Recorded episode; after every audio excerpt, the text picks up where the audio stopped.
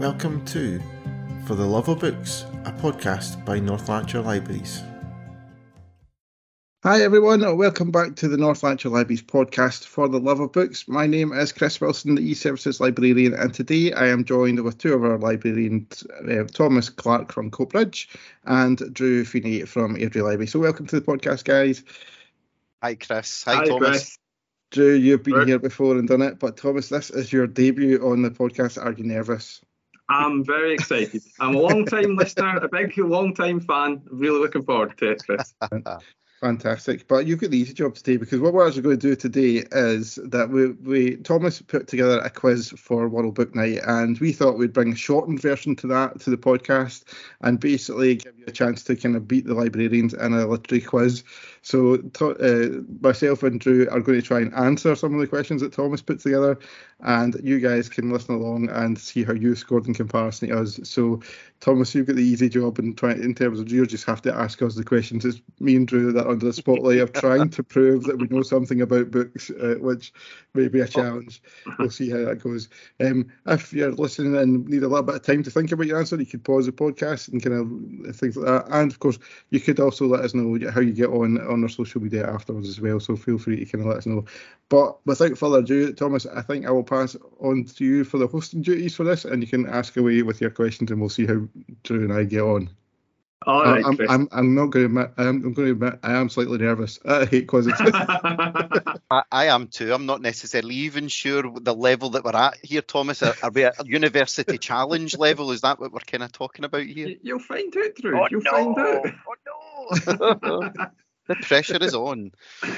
Right, so just like everybody else at home, just like you were saying, Chris, I'll give you a couple of minutes to confer in between each question. So you can talk it out with each other, and if you come to a conclusion jointly about the answer, brilliant. If you have got your own answer and you just can't agree, fine, that's that's good as well. So the first question is going to be a question about crime and mystery. Mm-hmm. The question's this: Which seminal Scottish crime novel by William McIlvanney features on this year's World Book Night shortlist?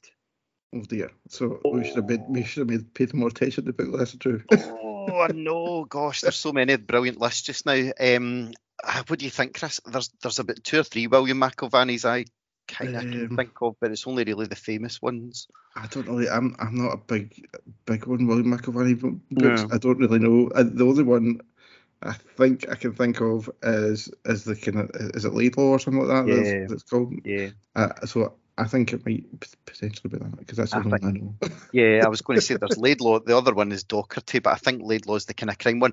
Thomas, just to confirm, it's William McIlvanney, not Liam McIlvanney. It's William.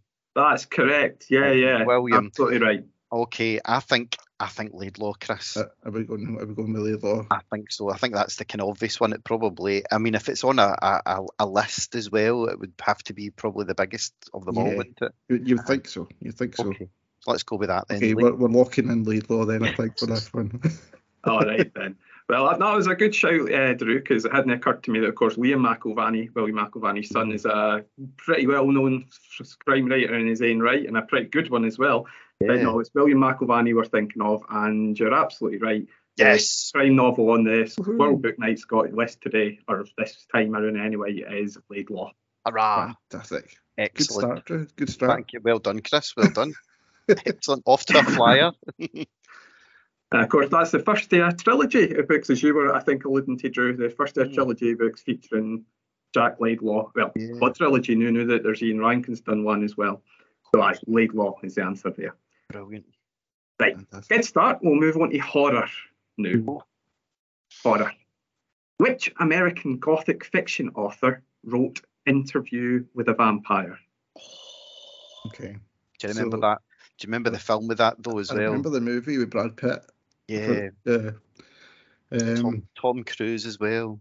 Oh yeah, that's right. Tom Cruise was in too. Yeah, that, Aye, he, he was um, laddie. that's right. Uh, Eh, any ideas, Chris? Now it's kind of I, I think I might know this one. I think I might know this because there was a whole series of these books based around those characters. And Tom Cruise's character was called Lestat or something like that, and, and he Oh, was the sort of baddie.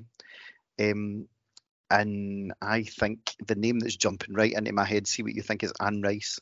That's that's the one that I had in my head as well because that's pretty much the only kind of vampire novel person that I know other than Charlaine Harris, and I don't think Mm. it was Charlaine Harris that wrote that because um, Mm. she wrote uh, the True Blood books. So, That's right. That's um, right. so yeah, I'm happy to go with that too, Drew. Okay, So, well, we will then, Thomas. We'll lock in Anne Rice for interview with the vampire.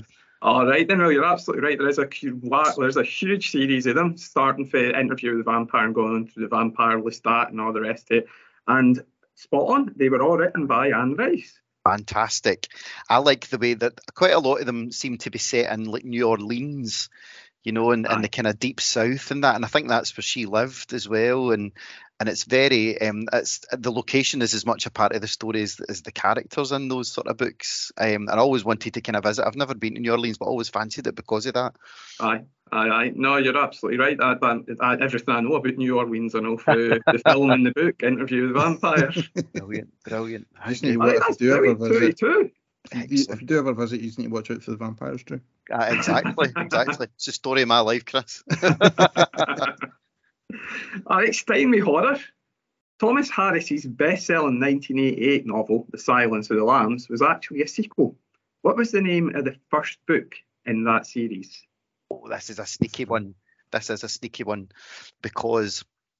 Do you have any ideas on this one, Chris? The first thing that pops into my head uh, is I want to say something like Headhunter, but I don't think it's Headhunter because that's the Jo Nesbø book, I'm sure, um, which is called Headhunter, but it's something kind of like that, I think. Yeah, I know where you're coming from here, but the, Thomas, there, there's a sneaky bit here, isn't there? There's a sneaky bit because the film of this. Now there was two versions of the film of this. Um, the first one was called was it Manhunter, but that wasn't Maybe the name of the wrong, book. But that wasn't the name of the book. La. There was two versions of it. So the the so Silence of the Lambs was the sequel. So it must have been. Uh, I know this. It's not Hannibal because Hannibal was the one after it. It's um. I got it. Is it? Well, will we go for Chris? I'm thinking Red Dragon. Oh, do you know, I you just made me remember that I actually have, uh, this is terrible, I can't actually think of the, the answer to this because I actually have the trilogy book somewhere that, that I had in, and I'm pretty sure it, it does have, it's definitely Dragon, Dragon's definitely in the title, so. That must have been huge. It must have been a book. It was. It was really, a really really wide. like a Bible. Um, so, yeah. Um, but uh, yeah, I, um, we'll go with that. I can't believe I completely forgot I actually owned that that that trilogy book. I don't even know if it is. It's, it's probably put in a loft somewhere. Ah, that was a really sneaky one, Thomas. If that is the answer, because because there was two film versions of the same book, but they were called different things. That's right, isn't it? Do you want? You're Will we go for? right. Will we go for Red Dragon? Yeah, go for it. Red Dragon then. Aye. There was two film versions of that book. You're absolutely right, Drew. And the first one was called Manhunter, and it was made before Silence of the Lambs, and it starred our very own Brian Cox as Hannibal Lecter. And it's actually a really good film, believe it or not. It's very different the Silence of the Lambs. But you're right, the book itself and the subsequent remake of the film was called Red Dragon. Ah, brilliant. Edward Norris, I'm thinking. Mm. It was was um. Ah, he was one of the characters, wasn't he? Was Hopkins? Was Anthony Hopkins Lecter in the remake and the second was. one? That's right. Aye. But but he had, so he had to play his younger self, but effectively in a film that came after the one that made him famous. Ah, That's absolutely right. very confusing. very And it's confusing. and it's definitely not Headhunter. That was. I'm pretty sure that is a Jo Nesbø book. So absolutely nothing to do with Silence of the Lambs. So there you go. You were maybe I thinking feel- Manhunter, though, Chris. I mean, you were kind of. Yeah. Yeah, Aye. Possibly. You, there was maybe something ticking away at the back of your head there. There All you right, go. so that We're is- doing I mean, well here, by at, the way. at this point, I'm just glad that Drew is my teammate in this. this quiz. These are really good, though. That was a sneaky one, Thomas. That was a ah, sneaky oh, one. cheers, Drew. Because Cheers, Drew. could, we could have that went was- either way there. We could have went either way. If you think that was sneaky, you're going to enjoy the next round a lot because it's poetry, and I can tell Oh. you two are, are guys that are right into your rhyming. But Oh then So- goodness. We've done well so far, but this is where it probably ends. This, Chris. this is this is where it falls Ah. apart. nah, nah, nah. Believe, believe in yourself, lads. Right, poetry. Which animal is described in a poem by Robert Burns as a wee, sleeky, cowering, timorous beastie? Gosh. Hmm. Lord. Well, right. I don't it's know that. we. I, I'm.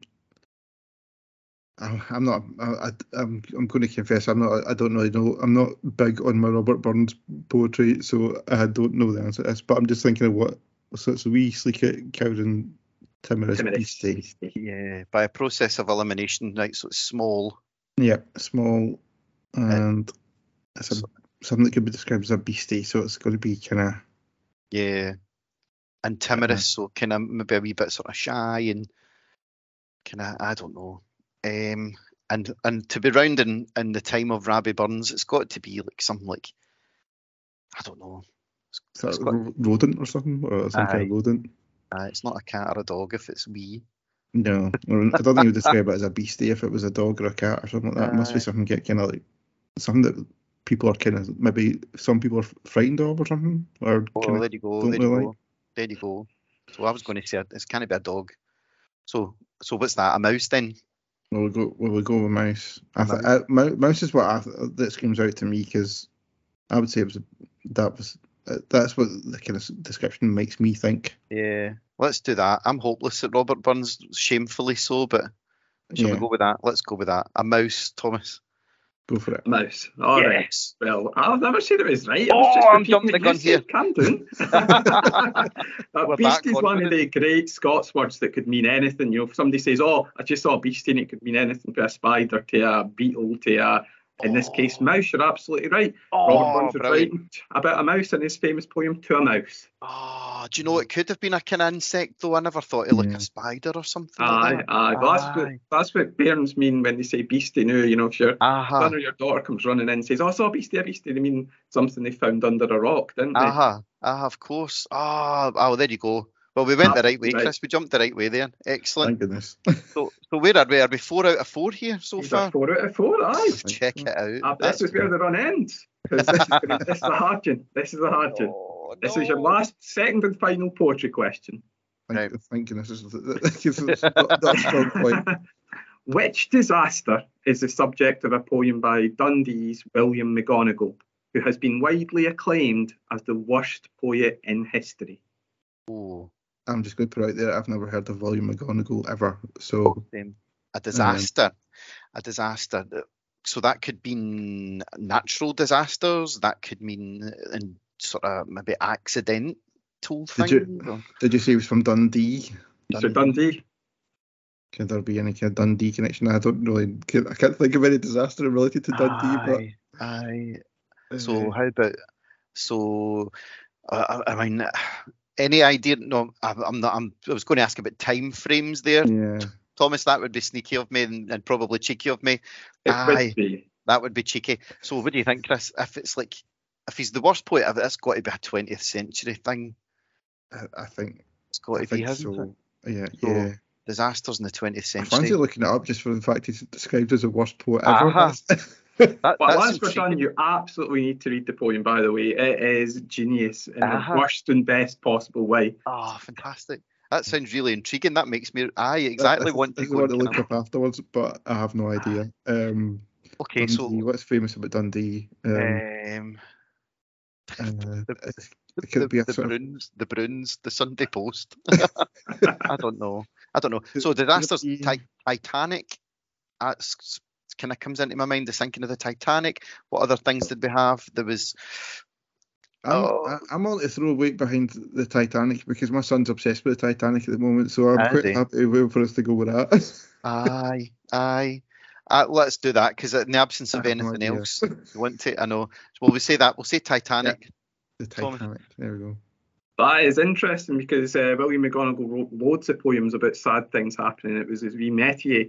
Um, and you were on the right track, Chris, when you were talking about something Dundee related, because the one I'm thinking of, the one that is he's most famous for, is a poem about the Tay Bridge disaster.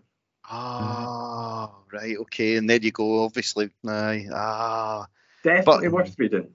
but he's got a reputation as being the worst poet In the world, ever. in the world. Oh, Oh, really? I, am I'm surprised do you you- haven't heard it. I mean, somebody know would why, we're all Thomas? proud of in the poetry world. Do, do you know why he's regarded as the worst? Is there a the reason? poem, Chris, and you'll get why Okay. regarded as the worst. There's the thing. You're you're sending everyone Goog- the Google hits for William McGonagall. Of you know, after this podcast goes out, are going to be huge. I, I wish I'd printed one of his poems out so I could read you a wee bit, but honestly, these are these are missing out if you've not read any William McGonagall yet. Brilliant. All right, so Oh, that's That's that's one to four out of five. That's still that's all right, eh? Good. We're never all going to get a perfect score. Let's face No. it. Drew, are we? No, I, I as soon, as soon as as soon as Thomas said the word poetry, we were never getting a perfect score. no, I don't care if there's anybody out there who's got five out of five yet. I'll be very surprised if there's anybody that's beaten you, but you never know. You never But know. well- and well Let done if you have. Media if you are. aye, aye, well done if you have. Exactly. We should maybe get get them on a, a, a quiz podcast in the future if that's the case. Absolutely. All right, so round four is Scottish literature. Okay. The first question is Born in Cardenden, Fife, which Scottish crime writer is best known for their Inspector Rebus novels? That's a nice you easy one. go. There you go. Yeah. That's good because we kind of touched on that earlier when we talked about Liam McIlvanney, didn't we? When this person's written a, a book in conjunction with them fairly recently, which we have in our library just now. I've, I've actually just walked past it 10 minutes or so ago. We've got loads of them sitting on our table at the door. So um, I am going to say Ian Rankin for that one. Chris, what do you think? And I am 100% behind you on that one. Yeah. yeah. Then you're 100% right. And Yes.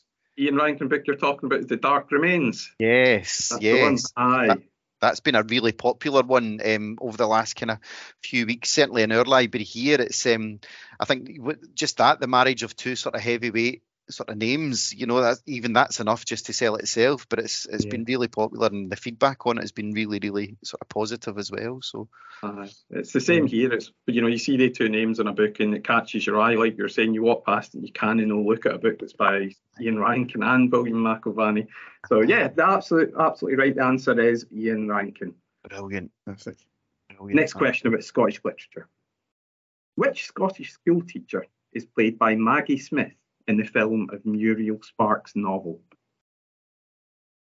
Mm. Mm, I- I'm drawing a blank on this one, Drew. I've no idea. Oh, really, Chris? So I'll give you a bit of context to this. Our new tricks group in the library here in Airdrie, um, quite often we have uh, film screenings. And this author, Muriel Spark, celebrated a big anniversary maybe a year or two ago. Yeah. Um, I, I can't recall exactly what the anniversary was, but there was um, the Book Trust had gifted all of our libraries with collections of um, the entirety of Muriel Spark's works. I think, So, I, think they, I think they gifted it to the whole Scotland. I think. The whole, the, every every library and every authority, yeah. So if you go around any of our libraries in North Lanarkshire at the moment, they've got really, really extensive Muriel Spark collections, and this is because of that. Um, but this particular film, as part of our new tricks sessions at that year, a couple of years back, we showed this particular film here in the library, um, and they absolutely loved it. And I'm going to say that it is Miss Jean Brodie for Maggie Smith because and the reason that's the reason I know this because we showed this film here in the library recently for our new tricks group. So what do you think, Chris? I have absolutely no idea. So yeah, I'm going. I'm quite happy to go with that as well. Well, there's no point in trying to build up suspense because you're very confident, Drew, and you're absolutely right. Yes. is Miss Jean Ah, Brodie. Brilliant. From She the was book, The Prime, the Mrs. Jean Brodie. yeah, she was very young in that, Thomas uh, Maggie Smith. I think it was a Ah. sixties thing or something like that. She was very kind of I think so. I think so. But she didn't hadn't actually changed that much over the years. I Aye. know she looks a bit older, but no much older considering. aha, because you can you can it's literally a straight line. She could be Jean Brodie in one scene and Professor McGonagall from from Harry Potter in the next one. You know, it's exactly the same. But it was fantastic, and and the the new tricks group absolutely loved it. That was one of their kind of favourite film screenings. Yeah, Aye, aye. definitely. Brilliant. Brought back a lot of memories. Yeah, well, I think so. I think there was a lot of kind of reminiscing about you know school at that particular time and stuff like that. So it was a real sort of conversation starter as well. It was excellent. It was excellent. It was, it was one they do talk about a lot. So Mm. that's the only reason I know that because it wasn't a film I'd came across myself, but until Uh-huh. we had to screen it. But it was excellent. So Aye, excellent. aye. Well, worth getting the book out for your your expansive collection of Muriel Sparks in the Library, Drew, because it is a good, great book and a great film. All right, so that's one, two, three, four, five, six, seven, seven out of eight. Next question, still in Scottish literature. Which comic strip family were created by Dudley D. Watkins? Ooh. Right. So it's a comic book. So who who are Scot- famous Scottish comic books? So Um, you mentioned well, the Broons earlier. That's that's a, Yeah. that could be one. But you know the Dandy and the Beano and all that are they're they're Dundee as well, are they not? DC Thomson. So and there's kind of families within them, and Oor Wullie's that as well.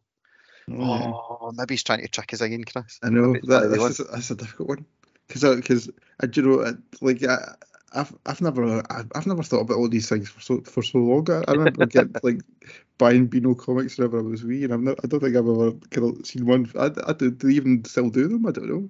I think they're online now. The, the in the print the print edition's kind of stopped, but I think they're online now, so you can still you can still find these things.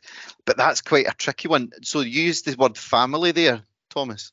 Aye, Family. that's right. I don't know, Chris. Is it kind of random enough though that I don't know families within the Beano or the Dandy or anything like that? Is the safe bet saying the Broons? I don't know. Um, Or, or Wullie, I don't know. That wasn't necessarily a family sort of that- thing. Aye. I, I think the fact that, that the Broons sounds like as if it would be a kind of fam like that that's obviously a family, so that kind of maybe is where the, the question's leading to. Yeah, let's go with that then, eh? Yeah, go for that. Right, We'll we're, going, we're going with the Broons.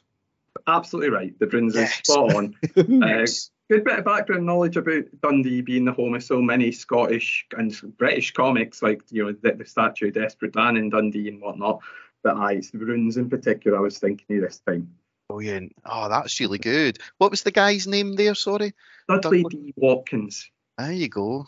There you go. That's a new one. I'd never heard of that before. Brilliant. Everybody's oh. heard of the Broons. Nobody's Aye, heard of of. Dudley D. Watkins. Aye. Aye, Yeah. Brilliant. It's funny uh, because because you do you, you get to know the car- the cartoon characters so well, but not so much necessarily the people behind them. That's Yeah. Yeah. That's absolutely right. And of course, they still the annual's still out. Mm. It's a, still a big hit every year, and, and every year we sort of buy it for the libraries as well. That you know the Broons annual or the Wullie annual at Christmas, and people still like to read them. You know. My, my mom still gets me at the Broons and the Wullie and every Christmas, and I'm not going to pretend I don't read them. I absolutely do. Ah, brilliant. Oh, fantastic. All righty, this is the last question on Scottish literature. Since 2004, Scotland has had four Makars, or national poets. Can you name any one of the four Makars? Oh, good question. I'm going I'm going to say I think I know one, Drew. Do I you? feel, I feel quite confident in this one because I'm pretty sure one of them visited Motherwell Library Yes. at one point. Yes, I was going to say Um, that exactly same thing. And I, I, well, if you're thinking of that person, I've got another name then as well. So fairly Uh, confident, Thomas, we might be able to say two of them. Two, at least Wow. two. All right. Um, I'm going to say Liz Lochhead. Yes, good one. Who, I think she was from Newarthill or something like that. I'm sure. Um, I'm, sure. I'm sure there's a local connection to to Lanarkshire somehow. Yeah, Um, she, with Liz Lochhead. she visited Motherwell Library a few years back, didn't she? That's right. Yeah, uh-huh. Uh, yeah. I'm going to say Jackie Kay then as well. that was the other one that was coming to mind for me. 'cause I, I thought that that was like the, that was the two that I could think of. I was definitely confident about Liz Lochhead. I thought Jackie Kay may have been another another option. Yeah. So I think I th- I'm not sure what no idea. aye, in what order they came in, but I'm fairly we're fairly certain both of those were the Makar at some point. Yeah. Um, so we'll go for we'll go for both of them. Yeah. do, we, do we get a bonus point if we get two out of the four? Well, the, that was good background knowledge for Chris about Liz Lochhead being a real local to North Lanarkshire, which of course she is, and she was the second of the four Makars. Jackie Kay, you're right, Drew, was the third of the four, four Makars. The first June, way back at the Reformation of the Scottish Parliament, was Edwin Morgan, and the Ah. final June, who was only just recently appointed, and therefore it's no huge surprise that you wouldn't know who it is. It's Kathleen Jamie, and she's the current. Ah. All right, All right, That's okay. brilliant, well done. Oh, excellent. That was good. That was good. Edwin Morgan, yes, because he was a, the poet, wasn't he? Edwin Morgan. That's right. Aye. Aye, I remember that. But I, um, Liz Lochhead definitely. I remember that one, as Chris says, because she came to us one year and it was it was a really good event in Motherwell.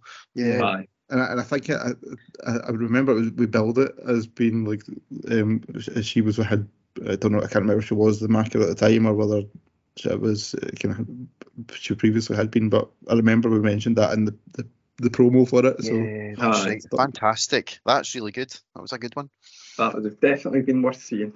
Brilliant. All right, so we're moving on now from Scottish literature to world literature. I've got a couple Okay. of questions for you about world literature here. oh goodness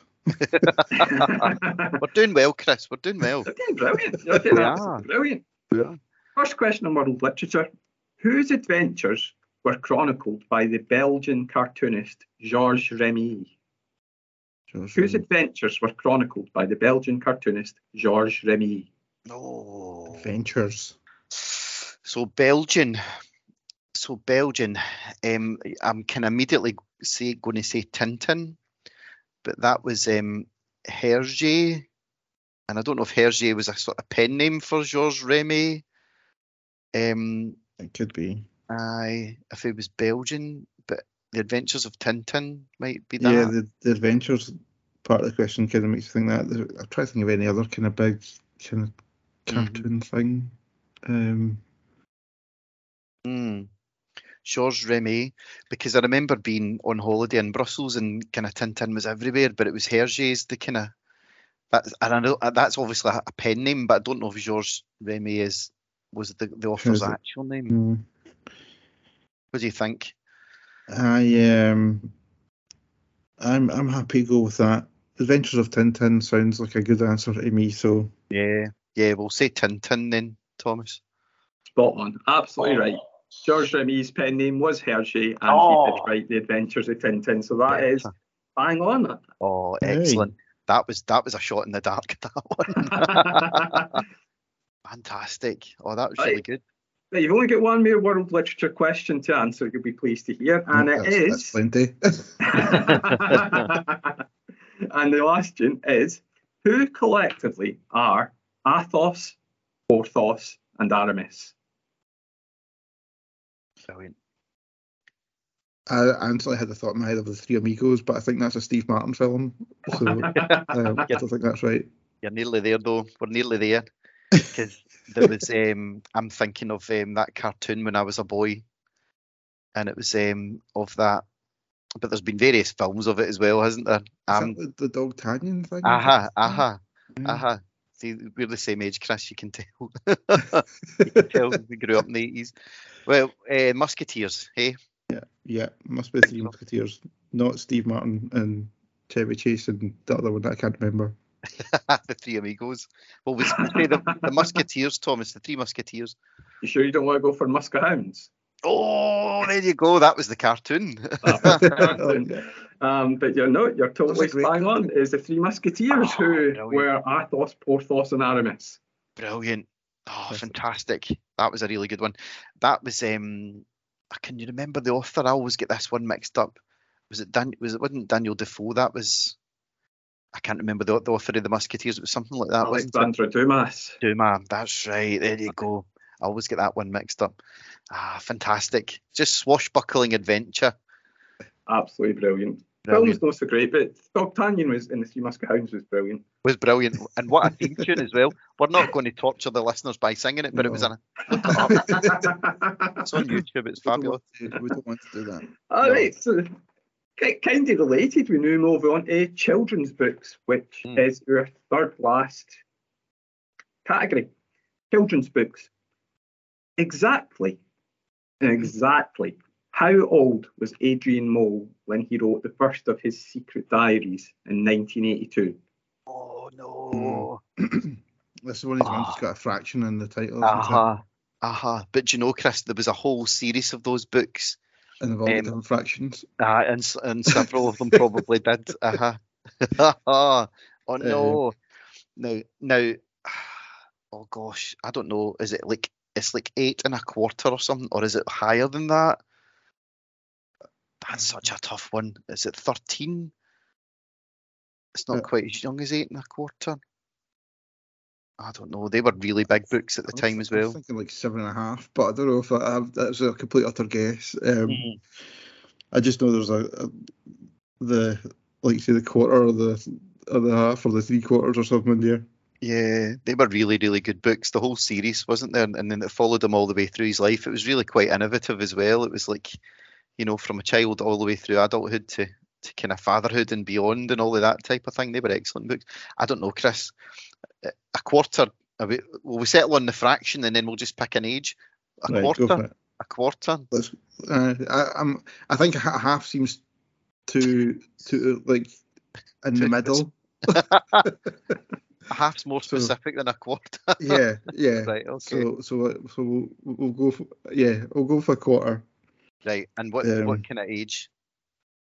Anything between I don't know. So if you think what's what's good, what's good content at what age would be because they were quite kind of comic and funny th- those novels. So what's good? Teenage. hmm Uh, f- I don't know, fourteen. What do you think? Something like that. Yeah, let's go with that. 14, 14 and a quarter. 14 and a quarter. 14 and a quarter, Tom. That's your final answer, is it? Ah, aye. Maybe. Yeah, go for it. He's, are out, but these are only out by six months. The first Oh. was The Secret Diary of Adrian Mole, aged 13 and three quarters. Oh, there you Close. go. Nearly. Oh, that was close, by the way. But Very sh- close. you You'd said deserve exactly. half a mark for that, really. Or three Aye. quarters of a mark. Or There maybe you just go. Brilliant. That was hard. That, was, that was- hard. That was a really good guess, and uh, like you said, there were a lot of the books following him throughout his life, and you know they were really moving, touching books towards the end. Actually, no purely funny ones. It's uh, Uh-huh. it's a great series. But aye, thirteen and three quarters was when Adrian Mole first put pen to paper. There you go. That's All a good right. one. Second and last children's literature question: Who collectively were Julian, Dick, Anne, George, and Timmy? Hmm. Now, I, I, I don't know this, Chris, but I'm going to say they were Enid Blyton, right? Yeah. But I don't know because there was different sort of series of Enid Blyton. Yeah. Um, so, How, how many names? How many names was there, there Tom? ah, That may No. help. there was Julian, Dick, Anne, George, and Timmy. So that's five. There you go. There is a there is a famous five in Enid Blyton's series. go. So Yes, are we are we going to go with Enid uh, Enid Blyton's fame the famous five? that's a really good process of kind of thought there, Chris. yes, we are. We're going to go with the famous five, Thomas. Well, you're absolutely right about the number of different Enid Blyton series there were with various numbers of different members, like the Secret Seven. And in fact, there was two that had five in it. There was the five Find Outers, and there was the famous five. You guys are right. Timmy, Yes. George, Dick, Anne, and I don't think Julian were the I'd heard of famous them. five. Ah, that I would never have got the other ones. The five, the five find Five outers. Find Outers. Oh my! I don't think I've heard of that one. No, that's a new one on me too. Yeah. You have to have worked in a school library to know all these Enid Blyton books, Chris. I know every single last one. Faraway Tree, the whole jingle. It's uh, Brilliant. never went out of fashion. Never stopped No. being popular. I have to say. popular. No, we. I've got a really good Enid Blyton story. Um, we were clearing out our basement in Airdrie Library, and there was a, a load of old books. And one of them we happened to open, and there was a, a handwritten index on the, the front page, and it said, um, "Page five, letter to the library from Enid Blyton." Wow. And we kind of flicked through, hurriedly flicked through to page five, and of course the letter wasn't there. But we turned over to page six, and inside a wee sleeve on page six was the envelope that she had sent the, the letter in, and it was addressed to the library, and it was in her handwriting, and it was the postmark was Little Winging, was where Enid Blyton actually lived.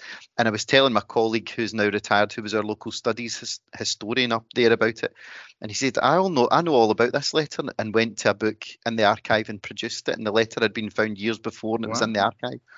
It was fantastic. She wrote to the library in the 1950s, and it was about um, a display that we had done in about Noddy in the nine in the 1950s. So she she'd written a letter, and it's kept in the archives here in Airdrie. So there It's you still go. there. That's Yeah, amazing. still there. It's a But you fabulous. had your very, you had your very own mystery that you solved. Yes, there you go. I, I don't know what I would be, but you know, I, I could be The- part of that. The that. librarian one. Aye, aye, aye. That's, so there you go. That's a good one. All right. So two more uh, sections. Classics is the next one. Okay. And the first question, question for the classic section is which Emily Bronte novel was the inspiration for a song by Kate Bush? Right, Which Drew, I- Emily Bronte novel was the inspiration for a song by Kate Bush? I think you seem like a kind of classics kind of person, Drew. Uh, Yeah. I'm I'm not so much of a classics person. I'm I'm uh, waiting for the the kind of I well, I'll, I'll, more modern fi- fiction. well, I was going to say, Chris, what I will say, if it was any other Emily Bronte book, Thomas, other than the Kate Bush one, I was completely out because that's the only one I can do for you. um, do, you- do you remember Kate Bush was fabulous, and that was a massive album in the kind of the sort of as when I was a boy. I remember this um, Wuthering Heights. Not remember. Um, it was really kind of it's a fabulous album. Just what a singer as well. Wuthering Heights for that one, Thomas, because it's the only one I know. Sort of sadly of Emily Bronte. That that's the only Emily Bronte novel that comes to mind for me either. So so I think that would have to be my guess too. Yeah. Well, fortunately, that's the one that Kate Bush Phew. wrote a song about that everybody knows. Even if they don't know it, they know it as soon as they hear it. aye, aye, what a brilliant tune. That's fabulous. Thank goodness you made that one because I was we were all out if there was any other Emily Bronte one. well, that's good because you're going to enjoy the next question, which is also about Emily Bronte. Oh well. no, I'm joking. I'm joking. Just skip that one. All right, question two for classics. Elizabeth Bennet is a character from which beloved and oft filmed novel? Hmm. For classics. Oh yeah, yeah. What's off film then, Chris? There's Must an Any of- Austen, an Austen one, surely. oh oh I didn't think of that actually. Yeah, I was away onto I was away onto War and Peace or something there. But um, that's I may be wrong. Could, well. So what's what's Jane Austen got? Emma. There is Mansfield, whatever it's called, Mansfield Park. There is Persuasion. There is what's the other ones? Um, So not um like I said, I'm I'm not big on reading classic novels, but was there not one Sense was filmed with with Natalie Portman? Was- she not in one? Yeah, Sense and Sensibility is that one. I, I, I get all of these ones mixed up. There was also Pride and Prejudice. There was also, uh, I don't know. It could, it could be any one of those. What was the character again, Thomas?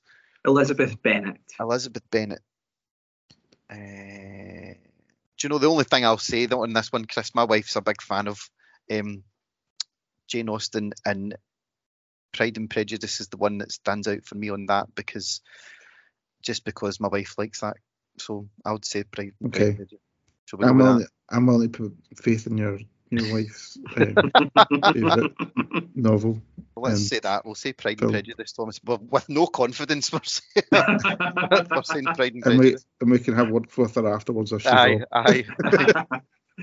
well, you should be confident, at least in your wife, because Elizabeth Bennet is indeed fake Pride and Prejudice. Yes, Mhm. yes, brilliant. Now that was a pure guess. That one, by the way, that was a total guess. Excellent, brilliant. All right, so we've got one, two, three, four more questions left. Question in classics is in which play by Shakespeare does the line "Alas, poor Yorick" appear? Bit like Burns, I'm not massive on uh, my knowledge of Shakespeare, so Yeah, that's I'll the one. watch. That's the one where he's he's holding the the skull when he's doing the speech. So it's like a soli- soliloquy, isn't it? Is that Hamlet? Ah, there you go. I always get Hamlet and Macbeth mixed up. Or is it? Oh, no, no, now you're making me doubt- myself as best. Aye. Did your gut say Hamlet though? when you said the skull thing, Aye. that makes me think Hamlet. But more um, than more than Macbeth or more than anything other like Julius Caesar or anything like that. yeah, Yeah. I don't know. Well, if your gut says Hamlet, will we go with Hamlet? I can't think of the the only one that I know fairly well is Romeo and Juliet, and I'm pretty sure that I can't remember Uh huh. that being part of that. Aye. Aye. So will we go with Hamlet then? Okay, Right. we'll We'll say with Hamlet, Thomas.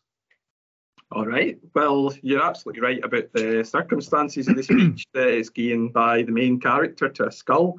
The skull of his former court jester, who was called Yorick, and the person who gives the speech is indeed Hamlet, Prince Yes, of Denmark. So you're absolutely right. The answer's Ah. Hamlet. Oh, that was good. That was a process of elimination there as well. That was hard. I always get Hamlet and Macbeth mixed up.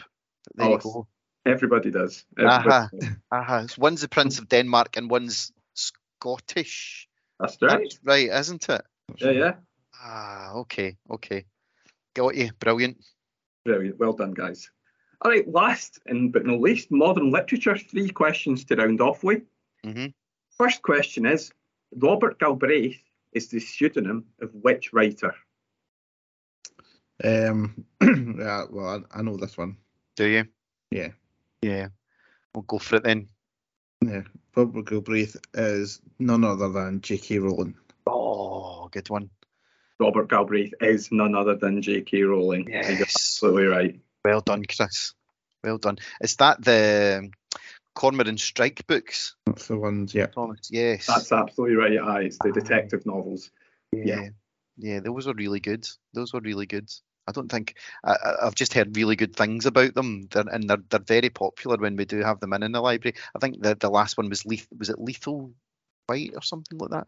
There was a long think- waiting I list for think it. the last one was Troubled Blood, I think it's Well, called. is there one after that? Aye. And I think there's a new one coming out later this year as well. Um, Brilliant. I, I believe. Excellent. I'll keep an eye out for that. I'm going to have to admit that I've never read any J.K. Rowling or Robert Galbraith apart for the Harry Potter books. So, so I don't know. I don't know what I'm missing, but for what you guys are saying, it sounds Mm. like I'm missing out something special.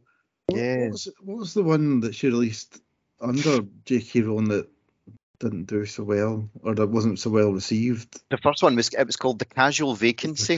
Vacancy, that's Yeah. right. and it was about it was as far removed from Harry Potter as you could get. It was it was about small time, small town, village, sort of politics and life and, and all of these sort of things. And it was that was under her own name. It was the first book after Harry Potter, wasn't it? Ah, that was excellent, Right. brilliant. Okay. So two, oh, sorry, three more questions to bring us up to 20. Modern literature still. Which series of books, which has sold over 100 million copies worldwide, features as its protagonist Katniss Everdeen? Mm. Drew, this is this is my category. But Chris, I was about to say I I bow to you on this one. You know I you know your volunteer onions as here. tribute. Very good. The Hunger Games series. It is the Hunger Games series, Chris. Excellent. You're right. Have you read Which- them?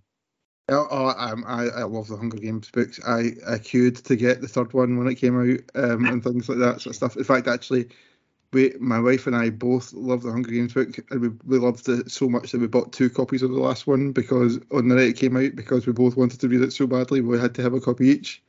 So, so that, there you go. And uh, and of course, it's, it's inspired loads of other kind of similar series as well, like Divergent and um, The Maze Runner and things like that sort of stuff that a lot of folk have kind of tried to kind of that same sort of dystopian YA fiction thing, and and um, which are they're, they're also great series as well. But I, I don't think any of them touch the the the original, which is Yeah. the, the Hunger Games, which amazing, fantastic. Was there a there was, there was a kind of companion book fairly recently, Chris, wasn't there? That, that was like a Um, yeah, I'm trying to think of what the name of that was now, but I can't off the top of my head. But um, yeah, it's uh, there was one. I've not actually read that one to be honest. Ah, um, it but was the, like a the original trilogy uh, was fantastic. yeah, The Ballad of the Ballad yeah, of something. something Ballad or other, and it was from the perspective of, or it was a kind of more of a, a sort of exploration of the world, you know, or, or the perspective of another sort of main character or something like that. But it was that was I I never know the order of those books. I I like I remember at the time you being very excited about them. Um, Yeah. As were a lot of people. As were a lot of people. I was just probably even too old and curmudgeonly at that point.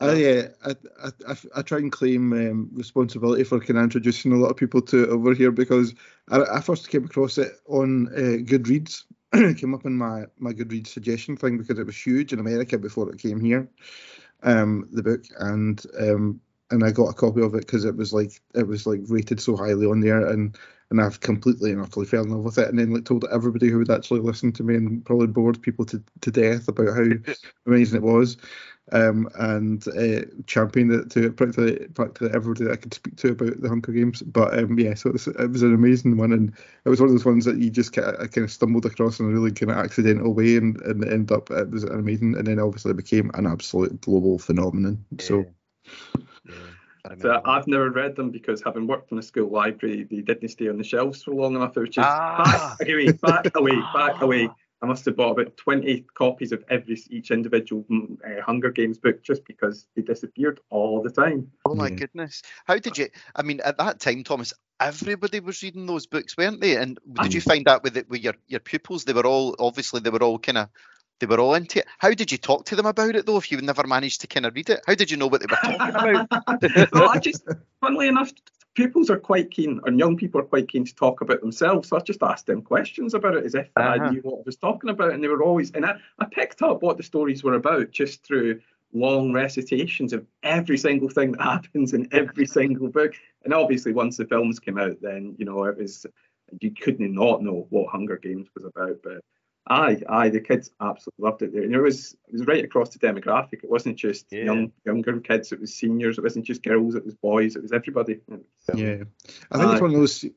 I feel it's. I think it's one of those series that kind of really captured um sort of that kind of teenage audience and in a similar way to kind of like the Twilight series did, and and even maybe kind of sort of the older part of the Harry Potter books, which kind of started kind of ver- verging into sort of YA territory, I would say and they kind of really captured the, the kind of readers that, that, that of that age and kind of they, they really passionately fell in love with the stories and, and the characters and, and involved yeah. in them. It was a golden age of YA writing at that time, wasn't there? Yeah, there was definitely. all of those series all happening at the, more or less at the same time. And if you were a young person at that point, you you you were spoiled for choice with all of this this wonderful sort of writing, and, and then to see that again in turn on the big screen for all a lot of these series as well, it was it's a fantastic time. It's a fantastic time. Yeah. Yeah, absolutely was. I think well, sticking with uh, kind of sticking with YA literature, a wee bit more, uh, a wee bit more off the beaten track though. Modern literature. Second last question. Holden Caulfield, an icon for teenage angst and rebellion, is a fictional character in which American literary classic? Oh, I know this one, Chris. I know this one. Okay. Because this is um, quite a kind of famous, uh, nay, infamous book um, but it's quite an older one now. Uh, have you got any idea on this one, Chris? I think I know that though. I have to admit, I don't know. Uh, Holden Caulfield, um, Catcher in the Rye.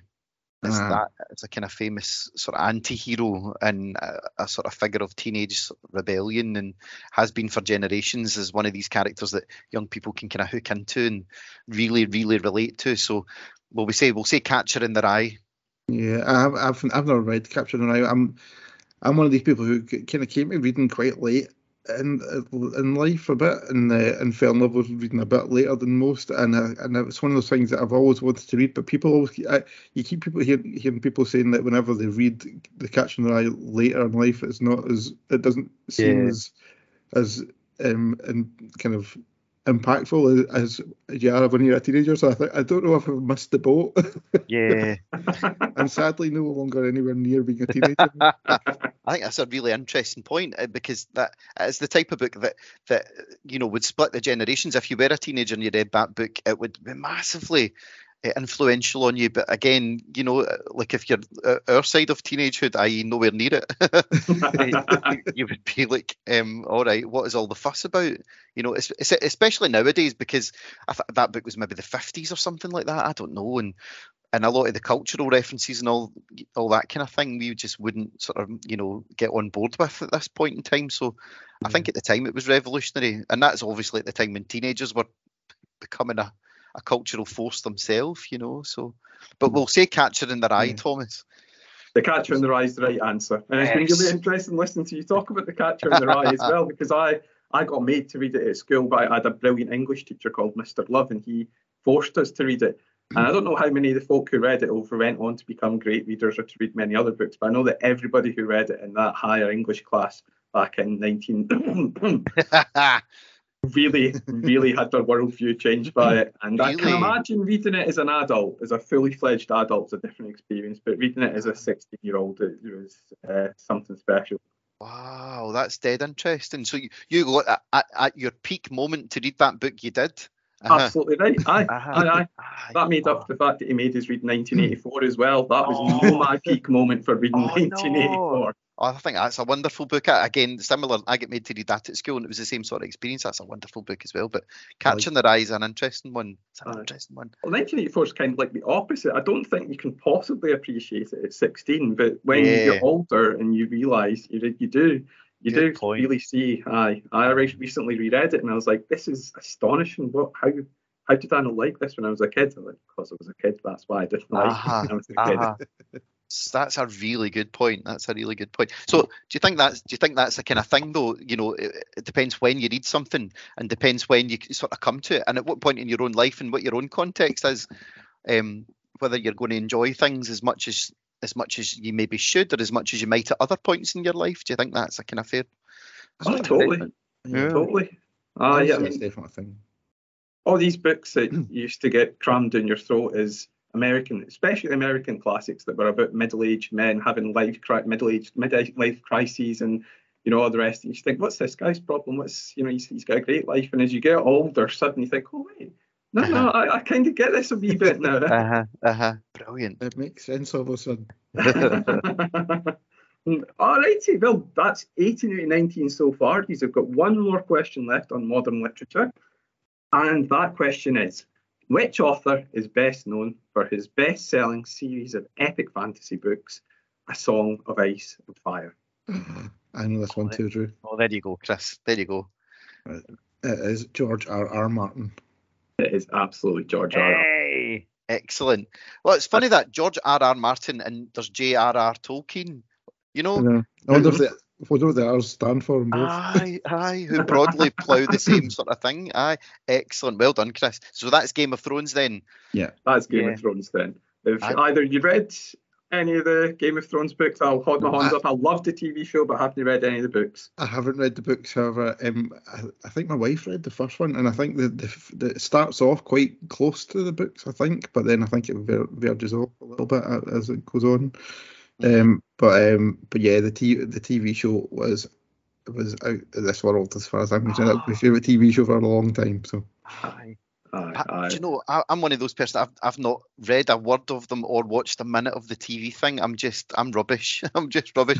the, the TV thing, when it came onto my sort of radar, it was already four series deep, you know, and I just think, oh, I, I can't be bothered with that. But by all accounts, everyone, the whole world was was a fan of that and Yeah. the books as well, you know. I think that's my problem a little bit with the books because I saw so much of the TV show before. I, I kind of really kind of thinking maybe I should read the books, and then um, by that point I had kind of got too far into the story, and then it's like, is, is it really worth catching up? I don't know, Mhm. and then stuff like that. So I, I have just never got quite quite got around to it, but um, but I'm sure they're fantastic books. Yeah, yeah, Uh, very, I very was absolutely the same, Chris. I, I started trying to read the very first one and I just couldn't get past the imagery in my head of the, the TV series of what this is what this character looks like, this is what this character talks like, this is what this character does. And it was it's just over and plus, you know, the books are a pretty big investment in time. Like Yeah. Yeah, so uh, I I'm sure that I'm sure they're great books. I know a few people who have read the whole series and Oh yeah. enough good things about it. Yeah, absolutely. They're they're very they're you know ten out of ten if you can get through them as well. In terms of time investment, as you say, Thomas, because they are they are mighty tomes. They are Mm, mighty yeah. tomes, but everyone I know that's read them absolutely raves about them. So I'm clearly missing out because I'm just rubbish. Not read either or watched any of the TV show. What I think will be interesting though is because I don't think he's finished writing the series, but obviously the TV series is finished. So will the books kind of differ from how the TV series ended and, and things like that, or, or will it continue on past the point of the TV series ended? I I hope they will differ from the way the TV Yeah. series ended. I really hope so because that was, it was- pretty Yeah, it's one of those. Uh, it's one of those. Uh, the TV show. I think a lot of TV shows suffer that. Like whenever they get so successful, they kind of get to the point where of like, how on earth are we going to end this? And then they they totally bodge the ending, and it kind of leaves all the fans a bit dissatisfied with it all. Mhm. Um, so hopefully, Mr. Martin will be able to fix that for the fans in the future whenever the next books come out. Well, if there's ever a reason to read one of the books, then it would be to get a different ending for the one that we got in the TV series. Aye. there you go. Okay, guys, well, that's the end of the World Book Night quiz, and I'm delighted to say that our librarians got a stunning total of 19 out of 20. Well done. Well done, us. Uh, Well done, Chris. I'm just going to put it out there. I think the majority of those points came from Drew rather than myself, but Not uh, at all. Until but we I'm got happy to to see that, uh, that we worked as a team. We surely did until we got to the, the young adult stuff, and then I just tapped out, you know. And and and, and your can I just say, Chris, your deductive reasoning on the Enid Blyton, and Enid Blyton question was the reason that we got that. You you counted that there was five of them, and we, we went for it. I never even thought of that, so well done you. well done you. We got there. we got there. I think we did pretty well, Drew. I'm, I'm impressed with that. I agree. I'm happy. That's that's a good afternoon's work. I um, don't think there'll be many people out there that got 20 out of 20, but obviously, if somebody did, we'd be delighted to hear from them. Uh, we Yeah, absolutely would. feel free. Yes. Feel free to let us know your scores on our social media posts about this podcast episode. We'd love to hear if you actually took part um, and uh, and, and, ask, and answered the questions yourself and how many you got right.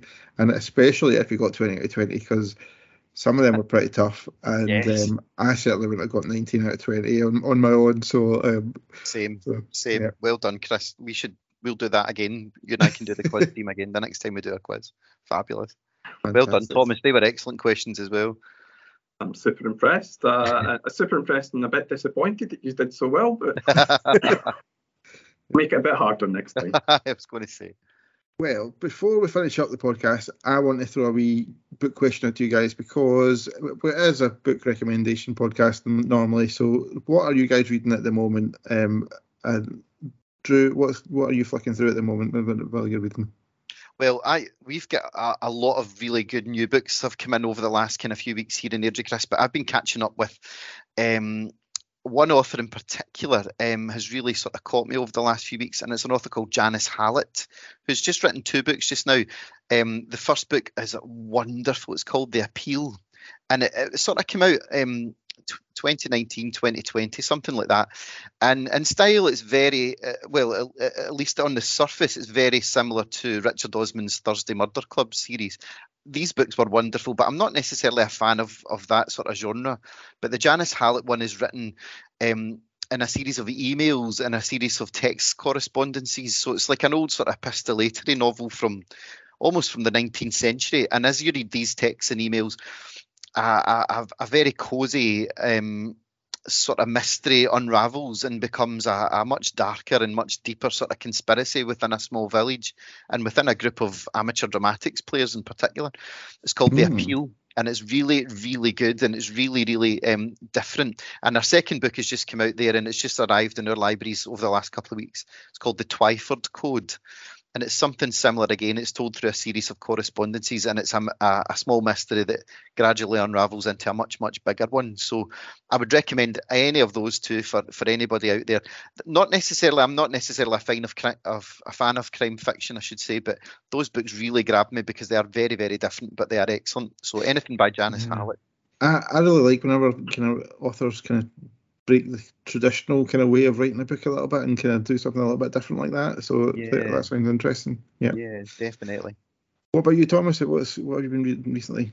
Uh, so I've been reading a non-fiction book, um, which I think it was the last year or so it came out. It's called Why We Sleep by Matthew Walker, and it's a science book about the science of sleep Mhm. and the evolutionary reasons for it and what it actually does for us physically and mentally. And in a lot, it's, it's an absolutely fascinating book. And if you're ever tempted to skimp on sleep, and I know a lot of us are, then it's something you really need to read because it makes such a strong case for why sleep is important to us in the present and in the future, what it does for our bodies, what it does for them. I like reading actually.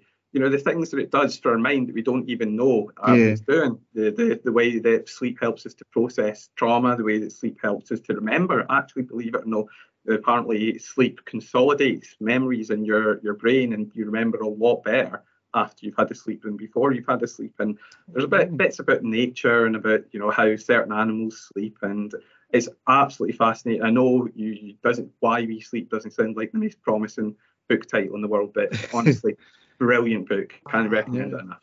That sounds That's amazing. it. It does sound very, quite fascinating actually about uh, the various different things that affect and things like that. So that's good.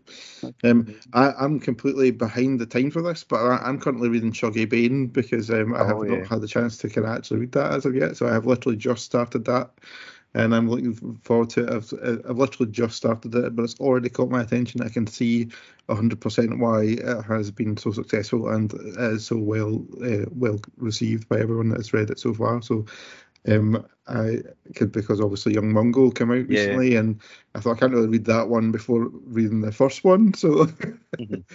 so uh, I thought uh, I know they're not for a series, but uh, but I, I kind of feel as if I just it should you should just kind of read the big fa- famous one first before before kind of the the fall the kind of follow up novel. So Mm, that's, a why I'm reading at the moment. That was a stunning book, Shuggie Bain. Absolutely stunning, wasn't it? Yeah.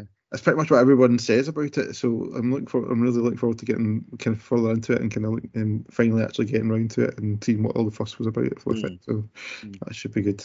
Yeah. Before we kind of finish up, uh, we've got a few wee kind of service updates. Drew will be very happy to um, let us know that the Chapelhall Library is returning to its full time hours after such a long time on reduced hours with the, the COVID restrictions and things like that. So um, we are going back to full time hours there on Monday, the 9th of May. Is that correct? Drew? Monday the 9th of May, yeah, back to the, the hours as they were before. So we're absolutely delighted with that. Absolutely delighted.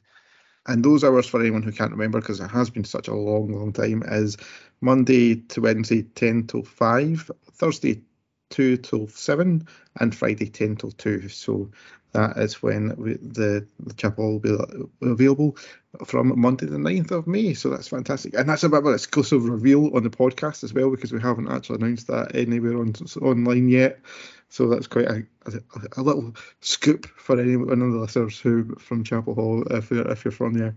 The other, the other big thing we want to mention is that we did launch a poetry competition on World Poetry Day, um, and we are that poetry competition basically is to get your poem published in on our BorrowBox service on National Poetry Day, which is in October. So you can go onto the website and go to www.culturenl.co.uk slash poetry competition and you can find out all about how to enter that and and the theme of the the poems is stories so it can really kind of open and you can find find your own way out how to kind of write a poem about that. And Thomas will be hosting um, some workshops about writing poetry at some point in the near future as well if you're kind of needing a little bit of help to get started and, and sorted. So do watch out for those whenever we get the dates for them confirmed. And finally, um, we have just announced recently that we'll, we'll be celebrating the 60th anniversary of the library service being in Newmains. So it's not always been in the same location, but there has been a library in Newmains for the last 60 years. And the staff there really want to celebrate it and make a big deal about the fact that it's been there for so long. And they're putting together a fantastic fun day um, in June. And but as part of that, they are looking for anyone who has used Newmains Library to submit their memory of using the library and which will be kind of become a part of a big display that they're putting together. And if you want to submit a memory, you can do that by going to www.culturenl.co.uk slash newmain60 and you can submit your memory online. So that's going to be a fab day for anyone associated to with Newmains Library as well. If you have enjoyed this episode of the podcast, you can leave us some feedback using the hashtag hashtag FLB podcast or by dropping us a wee email to librarypodcast at northlan.gov.uk. But that's all for us just now, guys. Thank you, Drew and Thomas, for joining us. And thanks especially to Thomas for coming up with such a great quiz and putting Drew and I under the spotlight of, of their uh, literary knowledge. So that'd be fantastic. So thank you, guys. Cheers, Thanks, Chris. Chris. Thanks, Thomas. And that's Drew. all for us, guys. Bye bye now.